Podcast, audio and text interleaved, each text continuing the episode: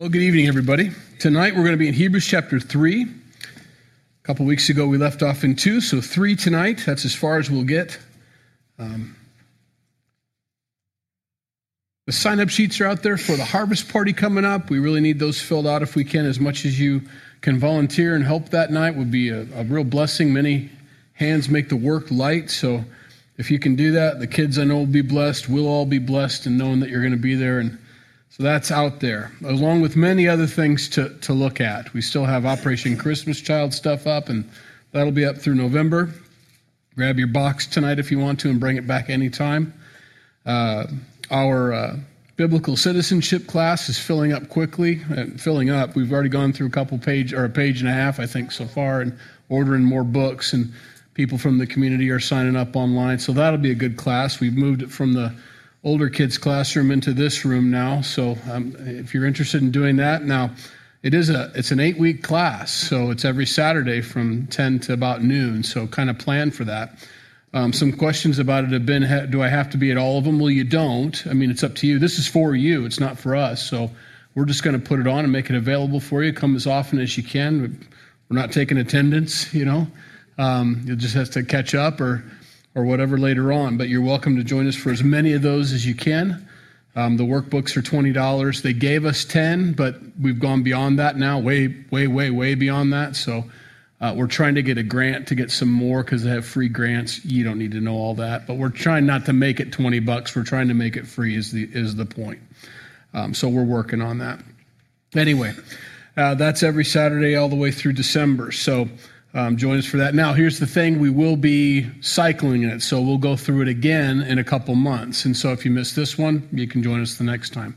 Now, eventually, we'll add a couple more classes to this and kind of have them going all the time. So I think that's a good thing. So we'll, we'll start doing that here. Uh, we're going to ease our way into this a little bit. So. Um, and then finally, uh, David Spencer's ministry here, here my ministries is out there. Also, take a look at his little booth and uh, his table that he has set up there. And if you're interested in supporting him, that's a that's a great ministry. So I don't think there's anything else I really need to point out for this week. So we'll pray and we'll get started. Lord, thank you for the worship time, the singing time. It was for you. Um, but it does help us. It gets our hearts in the right place to receive from you. We we do let the things of this world grow strangely dim, and, and you come into focus. And and uh, as we go through this book of Hebrews, your your desire for us to have a relationship with you Um, we pray that you'd flesh that out for us. We know we say that all the time, God, that we don't want a religion, we want a relationship, but what does that look like? And your book here tells us. And so we thank you for that. And we just pray that your Holy Spirit would teach us tonight. Bless the kids and the Wednesday school ministry. In Jesus' name, amen. We left off last week because he starts off chapter 3 with therefore we want to go back a little bit because I did rush the last few verses the last time I was teaching. I know it wasn't last Wednesday, but the Wednesday before. And I, I do want to hit 17 and 18 of chapter 2, just to remind ourselves of where we left off. The writer of Hebrews is working us and actually working through the, the nation of Israel into understanding that the Christ, Jesus, came and he is the fulfillment of the law and that he's the, there's a there's a new covenant through him now. And so he's really giving us an excellent a wonderful commentary on the old testament here explaining to us and to them that the old testament was always pointing to jesus. The volume of the book is written of christ. It's all about jesus. And and uh, so as we as we read Hebrews, we really get an understanding of what the feasts were and the high priests and the offerings and the sacrifices. And he's trying to explain to them, don't you see, you know, or can't you see that Christ has fulfilled all those things and that the temple not being there isn't an issue anymore and that, or will, won't be there pretty soon, but um, it, it isn't an issue. The sacrifices aren't the issue anymore. We've, we've got the lamb. And so he's taking us through that. Well, the last two things he says in verse 17 was, therefore, in all things, he, Jesus, had to be made like his brethren, that he might be a merciful and faithful high priest in things pertaining to God, to make propitiation for the sins of the people. For in that he himself has suffered, being tempted, tested, tempted, he is able to aid those who are tempted. Now, that's a very important part. He became man for a reason. He became man to live the life that we live uh, tempted and tested in all areas that we're tempted and tested in, yet without sin, the scriptures tell us. He doesn't fail. He fulfills the law in living it out just like it's supposed to be lived out, like we were supposed to live it out but couldn't, um, which is what makes him the perfect Lamb of God that takes away the sin of the world. Every lamb that was ever brought for any kind of sacrifice had to be without spot and without blemish. We know that from the Old Testament. So Christ can have no sin. Jesus has no sin. So he shows us this. And the second reason for him going through manhood or humanness is so that he can sympathize with us. That's very important and wonderful to know. As the writer here describes Jesus and his position and his role and his responsibilities, it tells us a lot about us and where we belong in this whole scheme. It's very important. Because if he went through these things so that he could be merciful and faithful and kind of sweet about the whole thing, you know, not overlooking it, but with an understanding heart, being merciful towards us, knowing how difficult it was, knowing that we're just dust, um, that tells us a lot about his his thoughts towards us, his feelings towards us. And feelings do matter, you know. Uh, they're not everything, and we don't go by them. The heart is can deceive us quickly. Our feelings can lead us astray. We want to use our brains most of the time, but there's nothing wrong with those feelings. He describes those feelings towards us, um, joy and love, and and and and all these things. Um, he has that for us, and that's nice to know. If that's all we get from tonight, that's nice to know that our Savior, our God in heaven, has mercy and care for us and wanted to experience what we experienced and go through it, not only as an example, but so that He can empathize with us. That's a wonderful thing that He felt like He wanted to do that. When people come alongside you in your trials and tribulations, they're empathizing with you. It takes a lot to show up into someone's life as they're going through it, whatever that is. Um, it's easy to do external things. It's easy to make. Uh, we, I think the new word is virtue signaling. You know, and and it's a whole other thing to to get into it with them. You know, to be a part of it. Now you, you can't be swallowed up by everybody's grief. You can't be swallowed up by everybody's trials and tribulations. You can't.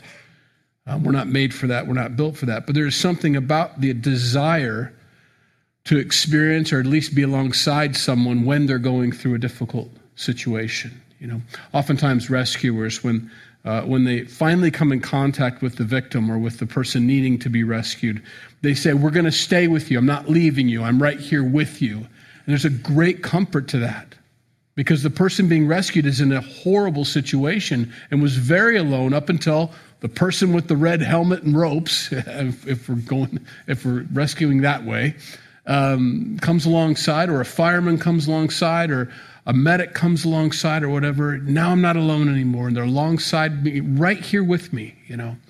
And uh, Jesus wants us to know that that's what he did, and that's why he came. Um, and so the writer here says, Don't you see how great this is? And calls him a high priest, leading them, you know. Uh, he's gradually taking them through who this person really was and, and, and the magnitude of Jesus, you know, in, in his wholeness, you know, um, not just a subject, a historical figure, not just a great prophet, not just a great rabbi, and all the things. He's no, no, no. He's now our high priest. We'll never have another high priest again. It's news to them. We're not going to go through that anymore. The Levites and, and those of the, you know, Aaron and, and that group, no more. This is it. We have one high priest now, and he ever lives to make intercession for us. He's the one that makes propitiation for our sins. There are no more priests ever, ever, ever. Now, he, I say that, and he makes us kings and priests because he wants us to represent him like a priest would or like a, but he is the high priest. And this is news to them. And it's exciting news because he's a merciful high priest. He's a faithful high priest. The priest that doesn't need to make sacrifices for himself first to purify himself, to actually go into the temple and not die because he's wicked. This is a priest that never had to do that. He can walk in anytime he wants because he's sinless. This is encouraging to them. So that's where we start. verse or verse 1 of chapter 3 says, Therefore, because of all those things we just discussed, holy brethren, partakers of the heavenly calling, consider the apostle and high priest of our confession, Jesus Christ. Consider him. Think on him, you know. Um, it's one thing to acknowledge something or recognize or notice something. It's a whole other thing to, to consider a matter, you know. Oftentimes God, God says that throughout scripture. I want you to consider this. I want you to reason with me. I want you to slow down and don't gloss over this. I want you to sit here for a while. I want you to consider it. And I like those times. Sometimes I consider and consider and consider, and you go back and forth and down that rabbit trail and back up to where you started and down this, and you just explore everything around that subject, you know.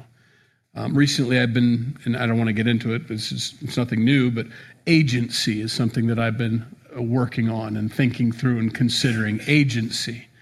Um, agency is the fact that you know you have a you, you acknowledge who you are. You're a person. You're you're not just hardware. You're not just software. There's self-awareness. You know you, you know you're alive. I, I think therefore i am that kind of thing.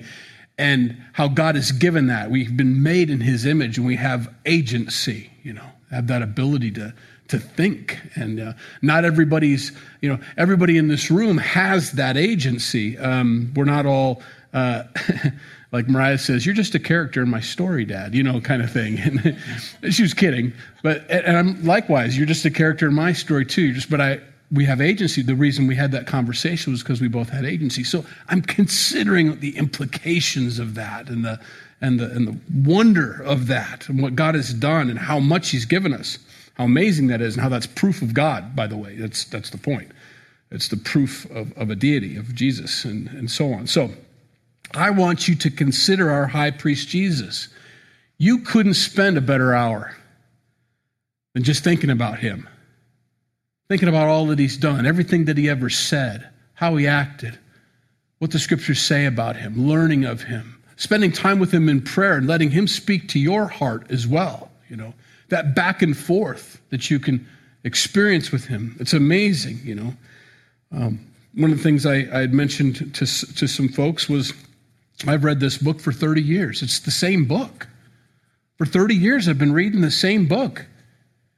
Could, can you imagine another book that you would read every day for 30 years that would still speak to you every single time you open it, and oftentimes in new and wonderful ways, and speak to certain situations that, you know, you, come short of saying, and I am coming short of saying, this is magical. I mean, it's amazing. It's supernatural. This book is. It's unbelievable. God's word is alive and sharper than any two edged sword, and there's nothing like it, you know.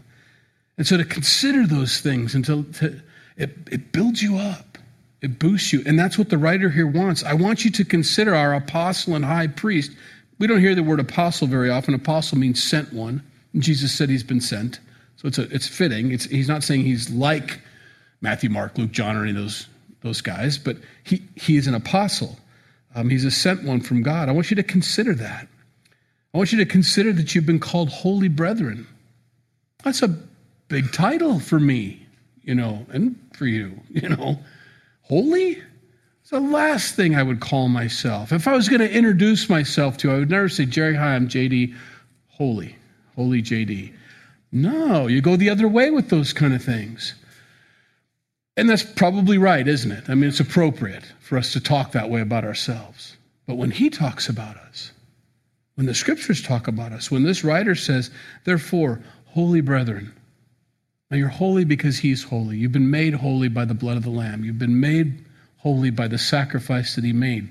Nevertheless, how it happened is our problem, maybe. That's our thing we've got to get over.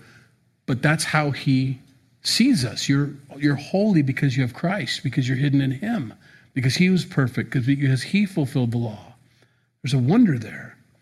Holy brethren, partakers of the heavenly calling. The heavenly calling is that we, we want as many people to go to heaven as possible. That was his point. It was a salvation mission that Jesus came. He came to save men from sin. And we're a part of that heavenly calling. He's called us to do the same thing, at least to be a part of it, to introduce people to this Savior to bring them to that saving relationship of Jesus. This is wonderful. Um, who was faithful to him who appointed him, as Moses also faithful in all his house. For this one has been counted worthy of more glory than Moses, inasmuch as he who built the house has more honor than the house. For every house is built by someone, but he who built all things is God. And Moses indeed was faithful in all his house, um, in all God's house, as a servant for a testimony of those things which would be spoken afterward, but Christ as a son over his own house whose house we are if we hold fast the confidence and the rejoicing of the hope firm to the end. It makes a big jump there. Now, we had that big jump in Hebrews 1 when, he, when God Himself, the Father, calls Jesus God. We saw that. But here he's making that point again. Moses, great. I mean, everybody knew, anybody reading this book to the Hebrews, any Hebrew reading this would know well, Moses. I mean, he's the guy. Abraham, Isaac, Jacob, and then there's Moses, you know. Noah's okay and, and all, but Moses. So they knew that. Says Moses is, if we're going to compare him to Jesus, Moses is like a house and Jesus is like the builder of a house. You know, how important that is. How much more important that is. You know, that's one of the questions I get a lot. Do uh, you know who built this? It matters to people. Who was the designer? Who was the architect? Who put their hands on all these materials and assembled them together and made this what it is? I want to know who the, the contractor was, who built this. And it depends because that contractor, whatever name you give, has a reputation for either doing an excellent job or I've heard stories, you know. I've heard some stories about that. Not so sure I want a house built by him. Makes me want to look a little closer. Or, oh, it was built by him. where do I sign? You know, this is amazing. I know this is an amazing house because he always does the best work. That's the idea. If you think Moses is great, think about his maker. And Jesus is his maker, is what he's getting at. Um, we get confused sometimes with creation. And when we talk about um, creation and, and the creator. I, I love trees. I love grass. I love grasshoppers. I love nature. I love my cows most of the time. I love chickens. I love everything about them. I love the dogs. You know, I just, I love all of it. But I n- never crosses my mind to worship them. And I don't know that anybody here says that, you know, I worship my dogs. I don't know about you. Well, I mean, it doesn't even, I always, always give credit to the creator. And that's one of the, um, the areas that Satan tries to flip this world. Um, for us to, to notice the artwork and to be enthralled with the Mona Lisa as opposed to the painter of the Mona Lisa, to, to look at the, to, to, to go to a museum and admire the artwork is one thing, but it's the person, you know, that did that because it wouldn't exist without that person, you know. That's the important part. That's why you study Monet or, or whoever. You know, you want to you want to know about the man or the woman who, who did this creation. You know, who's the who's the author behind this? Well, in the decline of any civilization, that's that Romans chapter one that we hit on a lot, unfortunately, because it's becoming more and more obvious to us where we are on this list. He goes through, I think it's beginning in verse 12, of what a decline looks like and how slowly but surely, as we remove God from our mind and from our presence and from public view, we begin to fall into worshiping the creation. It ends up with this, verse 24. Therefore, God, after they tried to remove him from their mind, therefore, God also gave them up to uncleanness. In other words, let them, in the lusts of their hearts, to dishonor their bodies among themselves who, and here's the, here's the people he lets go into this unclean state and have their way, they exchanged the truth of God for the lie and worshiped and served the creature rather than the creator who is blessed forever. Amen. You know, it's a very important thing to keep Jesus in the forefront of our minds, to keep him front and center. I, I love our church. I do. Um, and I love the heritage that I have in Calvary Chapel. That's where God brought me. You know, that's why I stay, and that's why I'm here. It's not that when I when God first brought me to Calvary Chapel, I, I lined up. You know, they agreed with me and I agreed with them, and I learned so much, and that's where He brought me, and that's fine. And so that's where I'll always be. I just know that that's what God's called me, and that's where He's, where he's placed me, and, and that's where I'll die. Um, but I don't worship it. You know, it's a it's a wonderful place, and, and you people are wonderful people, but we're only as good as our eyes fixed on Jesus you know, we're, we're the sum of our parts, you know. Um, Calvary Chapel Maryville will be as good as all of us individually following Jesus.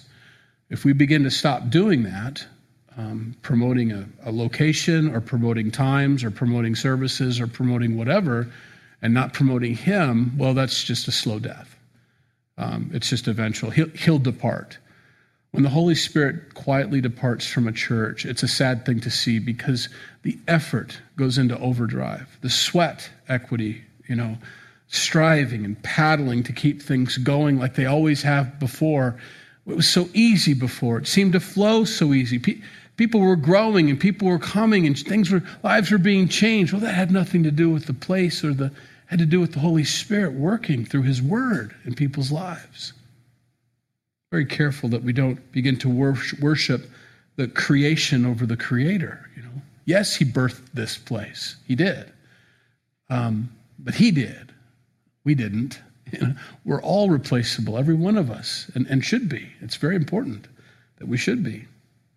Relationship over religion. We say that, and and and I think we need to dive into that a little bit further tonight. I'm going to. Um, you know, that's that's the it's the easy, quick answer when you're having a short conversation at Walmart with somebody about, you know, you need to have a relationship with Jesus, not a religion. Well, we need to explain that a little bit.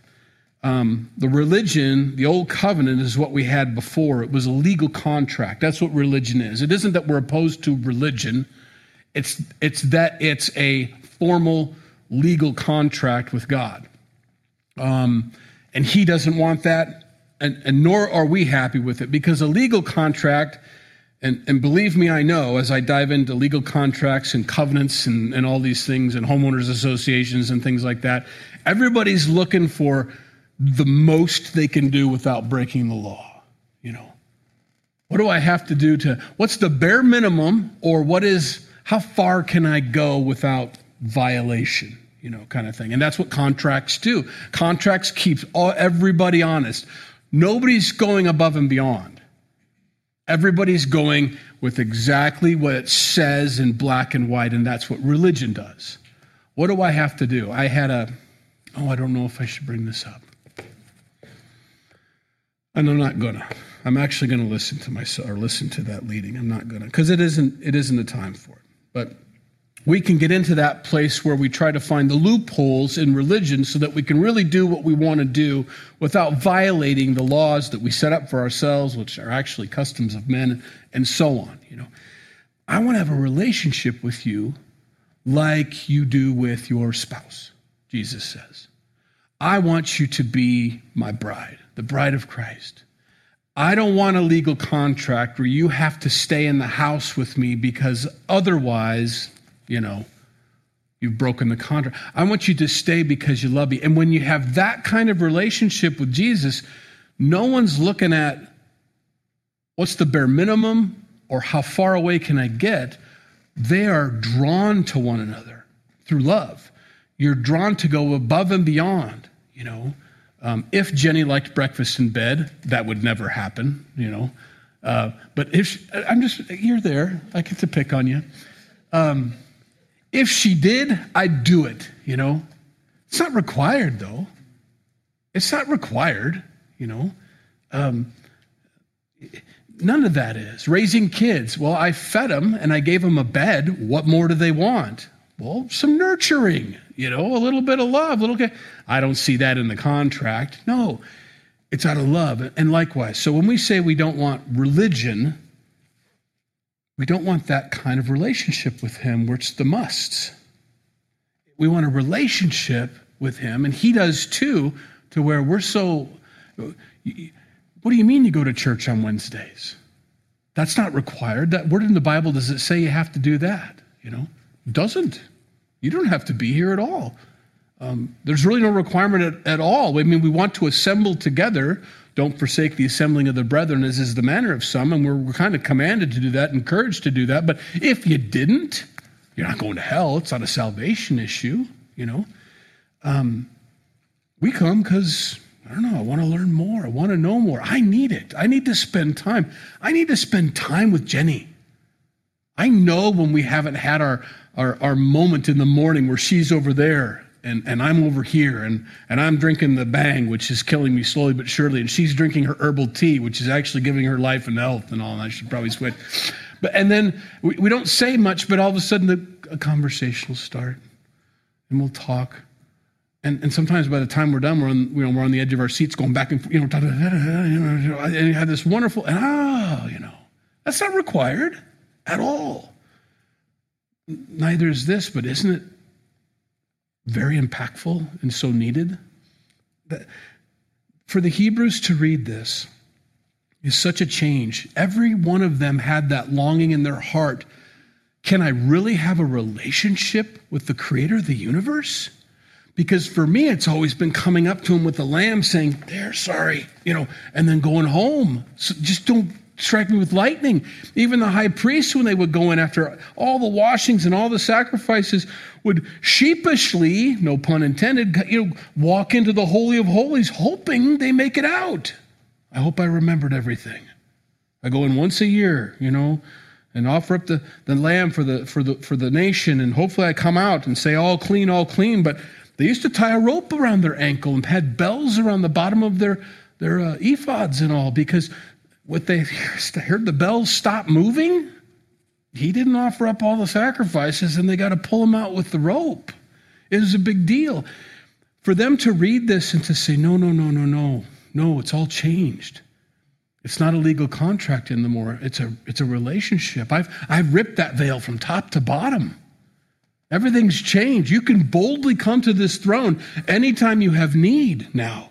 There is no sacrifice to offer anymore. There's nothing more to do on your part. I've done it all. And this is huge for them. And he's just slowly but surely taking them through that because it takes time to deprogram, doesn't it? It takes time to decompress from a, a life and an understanding of that into this. And he's doing a great job, you know. So if we can understand his heart and why he does this, it, it helps. Now, Here's the relationship side of things. In 1 John chapter 5 verses 2 through 3, by this we know that we love the children of God. That's each other. This is how we know. When we love God and keep his commandments. For this is the love of God that we keep his commandments. And his commandments aren't burdensome. That's very important. I don't mean to keep picking on you, but I don't have any other deep, meaningful relationship to really pick on other than the kids or whatever. But for you and for me, for Jenny and myself, me being married to Jenny isn't burdensome. You know, there are some things that, that I just need to do. I, I, go get the cows at night and I move them over to the bull every night because the cows want to kill Jenny and they don't necessarily want to kill me. So I pull them over. It's a long walk. And you go, and sometimes you go in the dark and you got a flashlight, you got to find them, and they don't want to come. And it's just one of those things. It's not burdensome to me. It's a it's a task, it's a chore, but it it's for us. And so I'm glad to do it. You know, I'm, I'm more than willing. And in many other ways. When Christ wants to have a relationship with us, his commandments that he tells us are like, oh man, I have to do what for you? No, it's absolutely. Absolutely. This isn't a problem. It does take work. It does take effort on my part. It does take self control in many, many different areas of these things. I'm not, I'm not being specific for a reason because I don't want to. I don't want to. I don't want to label it or list them. But there are things that God wants us to do and calls us to do that our natural sin nature doesn't want to do, but it's not burdensome for me to be obedient to his commandments and to follow them because I love him. That's a relationship. John 14, 15. If you love me, keep my commandments. Now, he's not making another commandment to keep the commandments. He's just making an acknowledgement. Do you guys understand that? This is, this is a telling moment for you. If you love me, you would be keeping my commandments. They wouldn't be burdensome to you. So it's a it's a bellwether for us. It's a it's a litmus test. It's a it's a whatever. Why is this so hard? How much time do you spend with him? How much do you love him? And it isn't a guilt trip. It's a I need to have a deeper relationship with Jesus. And as I do that, these things are easy. Walking with Christ becomes easier and easier as you walk with him, as you learn of him, as you study. Finally, John 15 10, if you keep my commandments, you will abide in my love, love, just as I have kept my Father's commandments and abide in his love. I'm not asking you to do anything that I haven't done. My Father had some specific things for me to do down here. Think about the prayer in the garden the night before the crucifixion. If there's any other way, let this cup pass from me. Nevertheless, not my will, but your will be done. Because I love you, I might add. God, my Father, I love you. Now, I would prefer not to go tomorrow. If there's another way, let's use that way. But if there isn't, and this is your will and this is what you want, absolutely. It's not burdensome to me. Despising the shame, he endured the cross for the joy that was set before him. This is the same for us. My ability to walk with Christ in the Spirit is a lead indicator of my relationship. Do I want to get as close to him as possible or as far away as possible? What can I get away with, or what more can I do? Or what more can, how much closer can I get? You know, is the idea. Verse 7. Therefore, as the Holy Spirit says, the writer says, Today, if you will hear his voice, do not harden your hearts as in the rebellion, in the day of trial in the wilderness, where your fathers tested me and tried me, and saw my works forty years. Therefore, I was angry with that generation and said, They always go astray in their hearts, and they have not known my ways. So I swore in my wrath, They shall not enter my rest. He's not happy with them. There was a lot of grumbling and complaining in the wilderness. You're like, which one of the times did they test you? Which one are you talking about? Well, all of them. But the big one, the most obvious one, was when they went to the Jordan River. I mean, they were there in almost a week, maybe a little longer. They got out of Egypt, they went through the Red Sea, and they got to where they were supposed to go, and the promised land was within sight, just on the other side of the Jordan River. They sent in spies. The spies went in. Two of them gave a good report. The other 10 spies gave a bad report, and they didn't go in and walked back. He was not happy. And this generation, he says, that just did that to me and I'll explain why that was so important and why that was so hurtful to him. You're not going to see it then. You're not going to see the promised land. I've saved you from the world. I've brought you through water baptism. There's a life in the spirit of full victory and conquered land in your life. You believed me for this, but you don't believe me for that, then fine, settle here. This is it. But I'll take your kids there, he says. And of course, 40 years later, they come back around with Joshua leading the way. And they started to grumble and complain. Says Joshua said, No, we're not doing this again. And they went across. That's the short version. Grumbling and complaining. Uh, it provokes God, he says. It provoked him when they began to do these things and test him in the wilderness. It provoked him. It bothers him. Why? Why does it bother God when we are faithless? Well, I'm going to take you through some scriptures here.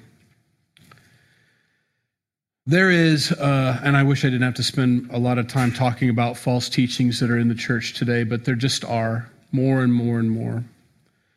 And one of them is a misrepresent. Pastors are misrepresenting God by saying that uh, He's expecting more from them, and that um, their faithlessness is just part of it. And, and, and, I'm, and I'm listening. I'm like, I understand what you're trying to get at by calling us out, you know, as pastors to maybe too much holiness, too much, come on, get, get your life together kind of thing, you know, maybe a little ease up on it.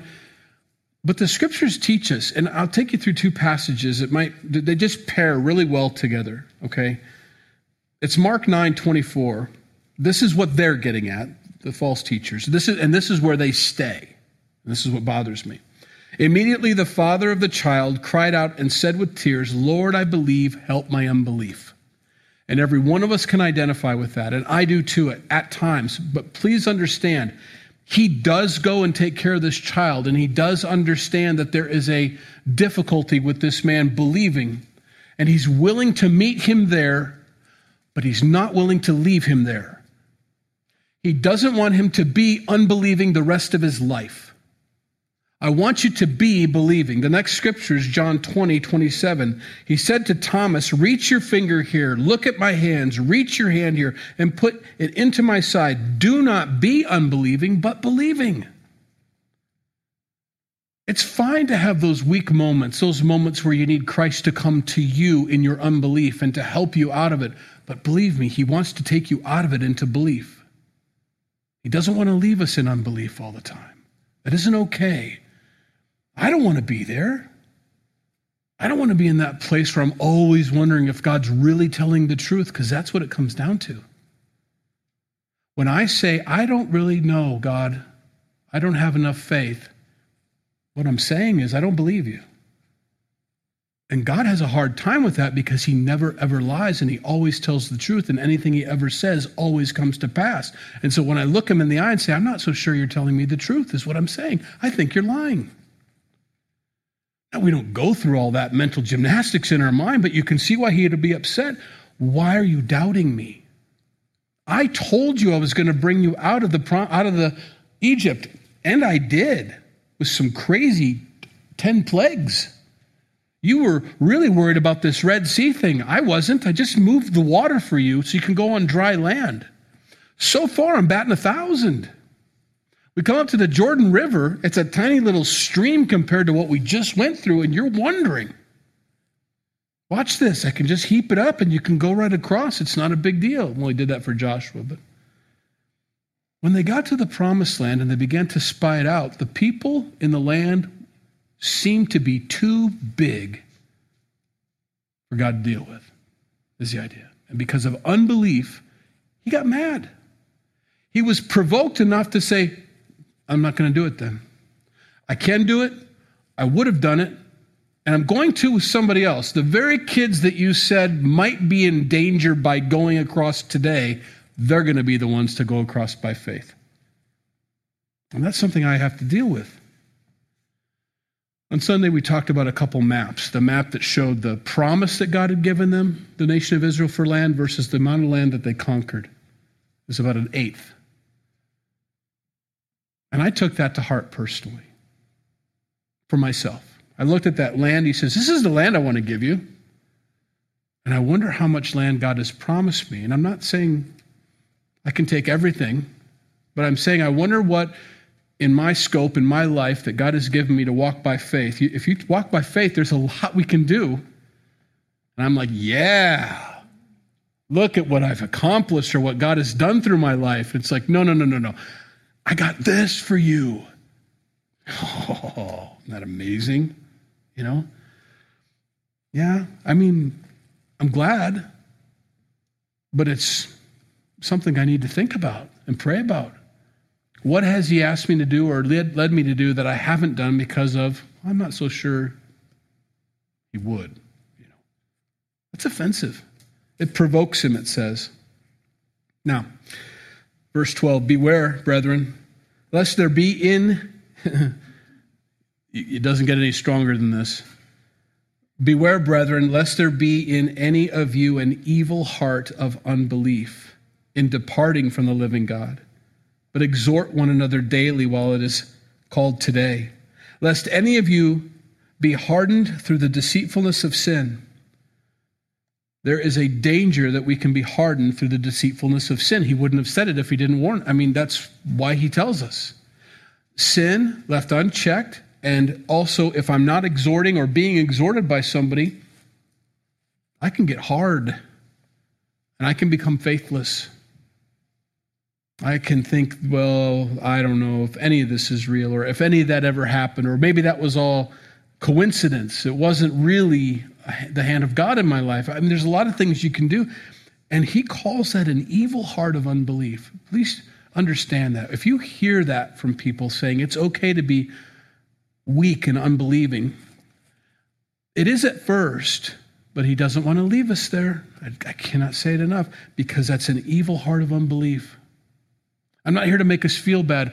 I'm here to tell us that as a good teacher, a good professor of God, you know, Himself, Jesus Christ, the Holy Spirit who leads and guides us into all truth, wants to bring us into a place of faith, unbelievable faith, believing Him, letting Him work in our lives without knowing, without giving us the, the full why, you know.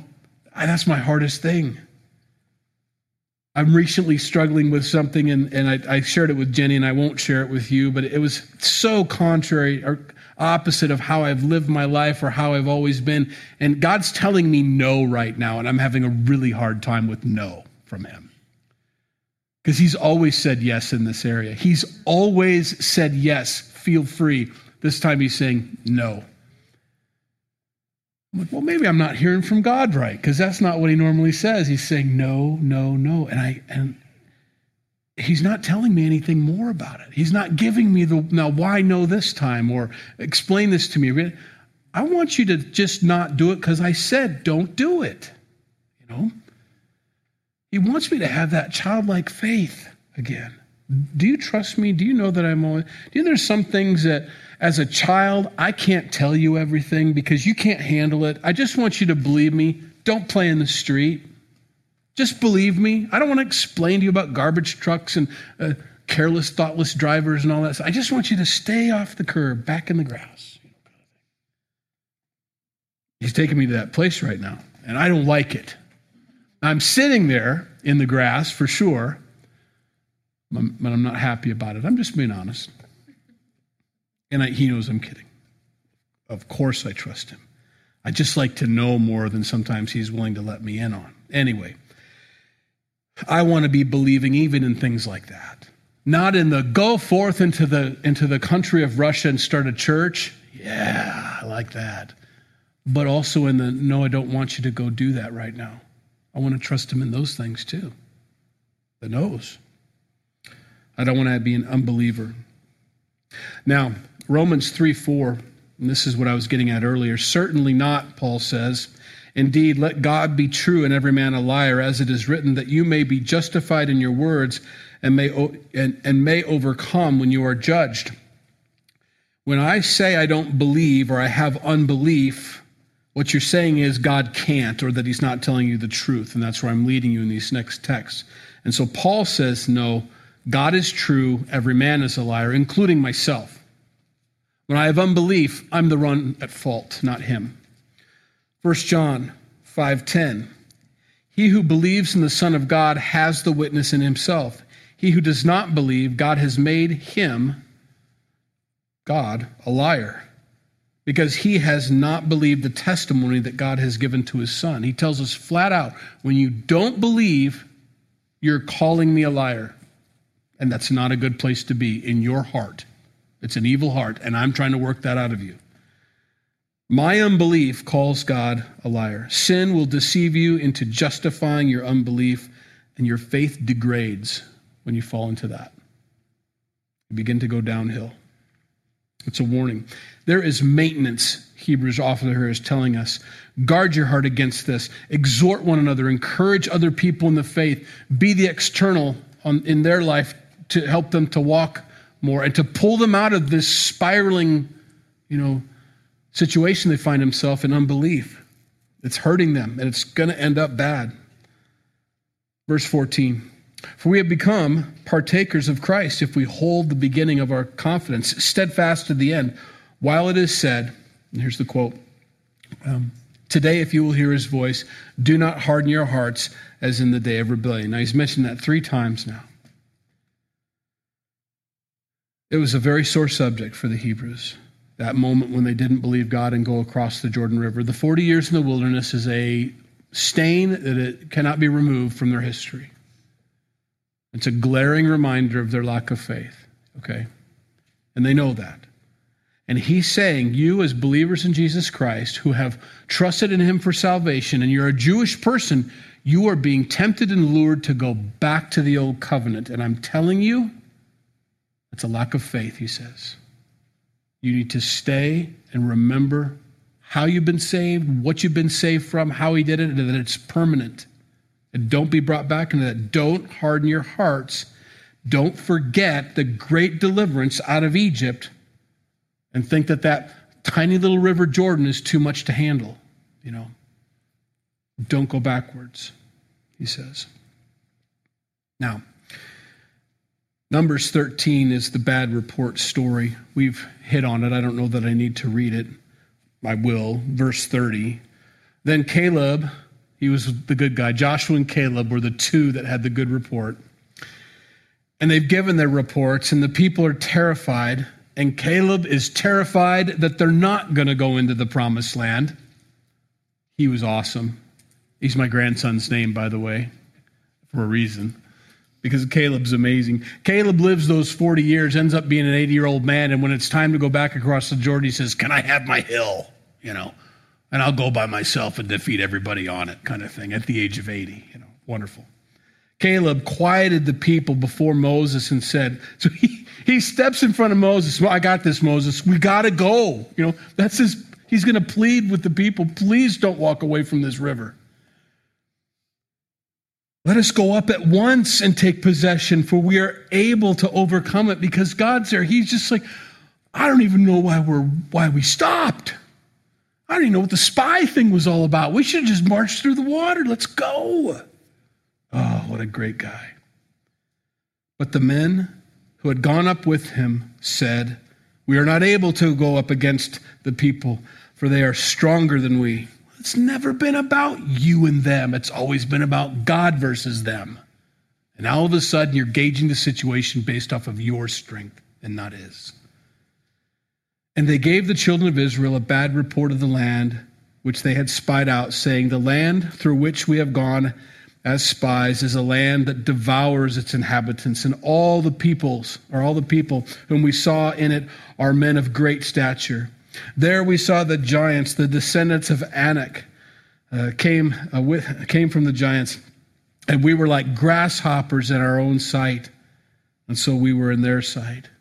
They were gigantic, you know, how frustrating.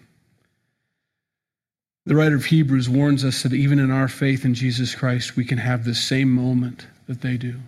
You've done great, wondrous things. We can even enumerate them and write them down in a notebook that we got from Walmart, all the wonderful th- praise reports. But this one is too much for him. It's too big. I can't do it. I can't believe that he. Oh, he says. Just let those, let those words of Caleb ring in your heart the rest of the week. Let's immediately go, you know, immediately. And then we'll finish up here, verse 16. For who, having heard, the people rebelled. Remember, rebellion is this it's sin of witchcraft, it's as bad. Indeed, was it not all who came out of Egypt led by Moses? Now, with whom was he angry 40 years? Was it not with those who sinned, whose corpses fell in the wilderness? And to whom did he swear that they would not enter his rest, but to those who did not obey? So we see that they could not enter in because of unbelief. God wants us to win. There's two things that happen in your salvation. Yes, you're saved from the world. You're saved from your slavery to the world, the slavery to your sin. We've been set free from that. You are free. I brought you out with a strong arm from the worldliness, from your sin nature, from all the things that kept you bound and separated me from you. And I've brought you through the Red Sea. Now phase two. Let's go into the promised land and conquer. Let's live for me now. Let's live for God. Let's take the promised land. Don't just be content with not going to hell. Let's live now in the Spirit. Walk in the Spirit, listening to the Spirit, doing what the Spirit says today, letting Him lead and guide you every moment, you know? Sometimes He gives us long term plans, sometimes He gives us something we've got to do right now and let God do that. And don't walk around saying, ah, I don't know. I'm glad I'm saved and all, but that's for other people. Some other people are called to that. Some other people just have the faith to do that. I don't. He wants us all, every one of us, to cross. In Romans 6 19 through 23, Paul is frustrated with his own flesh and sin nature. I speak in human terms because of the weakness of your flesh. For just as you presented your members as slaves of uncleanness and of lawlessness, leading to more lawlessness. So now, as believers, is what he's saying, present your members as slaves of righteousness for holiness. For when you were slaves of sin, you were free in regard to righteousness. What fruit did you have then in the things of which you are now ashamed? For the end of those things is death. But now, having been set free from sin and having become slaves of God, you have your fruit to holiness, and the end, everlasting life. For the wages of sin is death, but the gift of God is eternal life in Christ Jesus our Lord. I want you to have that. We're going to be a slave to whomever we present ourselves. We are free to be anybody's slave. Does that make sense? I can present myself to the world tomorrow and say, I'm going to be a slave to you now. And I'm going to slave myself to sin. I'm going to decide to choose sin, and it, I become its slave. It becomes my master, and the wages of it is death. It brings nothing but destruction in my life. Or I can present myself to holiness, present myself to God, to the Spirit. And I'm going to be a slave to that, and it is going to bear fruit. And it's not going to be the death fruit, it's going to be life. It's going to change me. It's going to have I, I love when you guys when you guys all burn your fields, you know, when you have to burn off. I mean, first of all, it's cool to watch at night, right? And it's black, black, black the next morning, right? But what happens after that? That green grass comes through. It's the brightest green you've ever seen against that black backdrop. And that's the idea with the Christian life. You've you've been down the death road. Now let let that green grass come and start restoring and bringing new life into your life, you know. It wasn't just, oh, we burnt it. It's no, watch what happens after. And you see that grow. Finally, Romans 8 6. For to be carnally minded is death, but to be spiritually minded is life and peace. Whoever I, whoever I present myself to is my master, and I'm its slave. To Satan, Satan, to God, God is the idea. Let's pray. Lord, we love you, and we thank you for this writer, his heart, his desire he even makes it anonymous so as not to let his name be a hindrance to them believing. Lord, um, we want to be believing. We want to increase our faith. Faith comes by hearing, and hearing by the word of God. And we've heard your word, and we've been exhorted and encouraged tonight to walk closer with you, to be more madly in love with you, to spend more time with you, to consider you, to let you change us from the inside out, to be conformed into your image and that, and that you want to lead us by your Spirit and you want to do new and amazing faith things with us, God, as you command, not as we choose, as you do in our lives.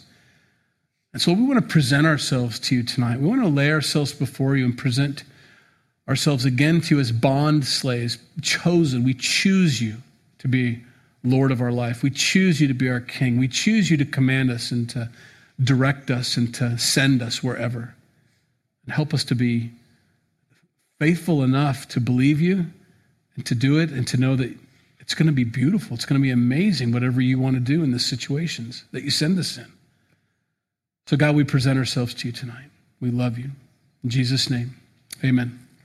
If you need prayer before you go, please come up. Be glad to pray with you. Otherwise, have a good rest of the week.